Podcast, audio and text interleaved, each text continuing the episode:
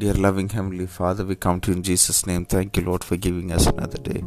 We come into your presence with thanksgiving in our hearts.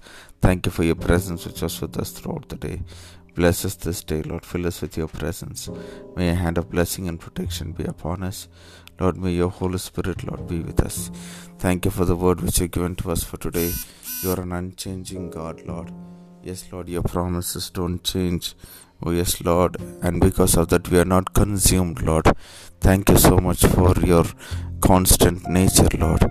Yes, Jesus, you're the same yesterday, today, and forever. Everything else will change, but you never change, Lord. You are always with us. Your rod and your staff will comfort us. You will protect us. You will protect your people. You will keep your people safe from all harms and dangers. We thank you for all your precious promises, Lord. We give you glory. We give you honor and we give you praise, Lord. In Jesus' matchless name we pray. Amen.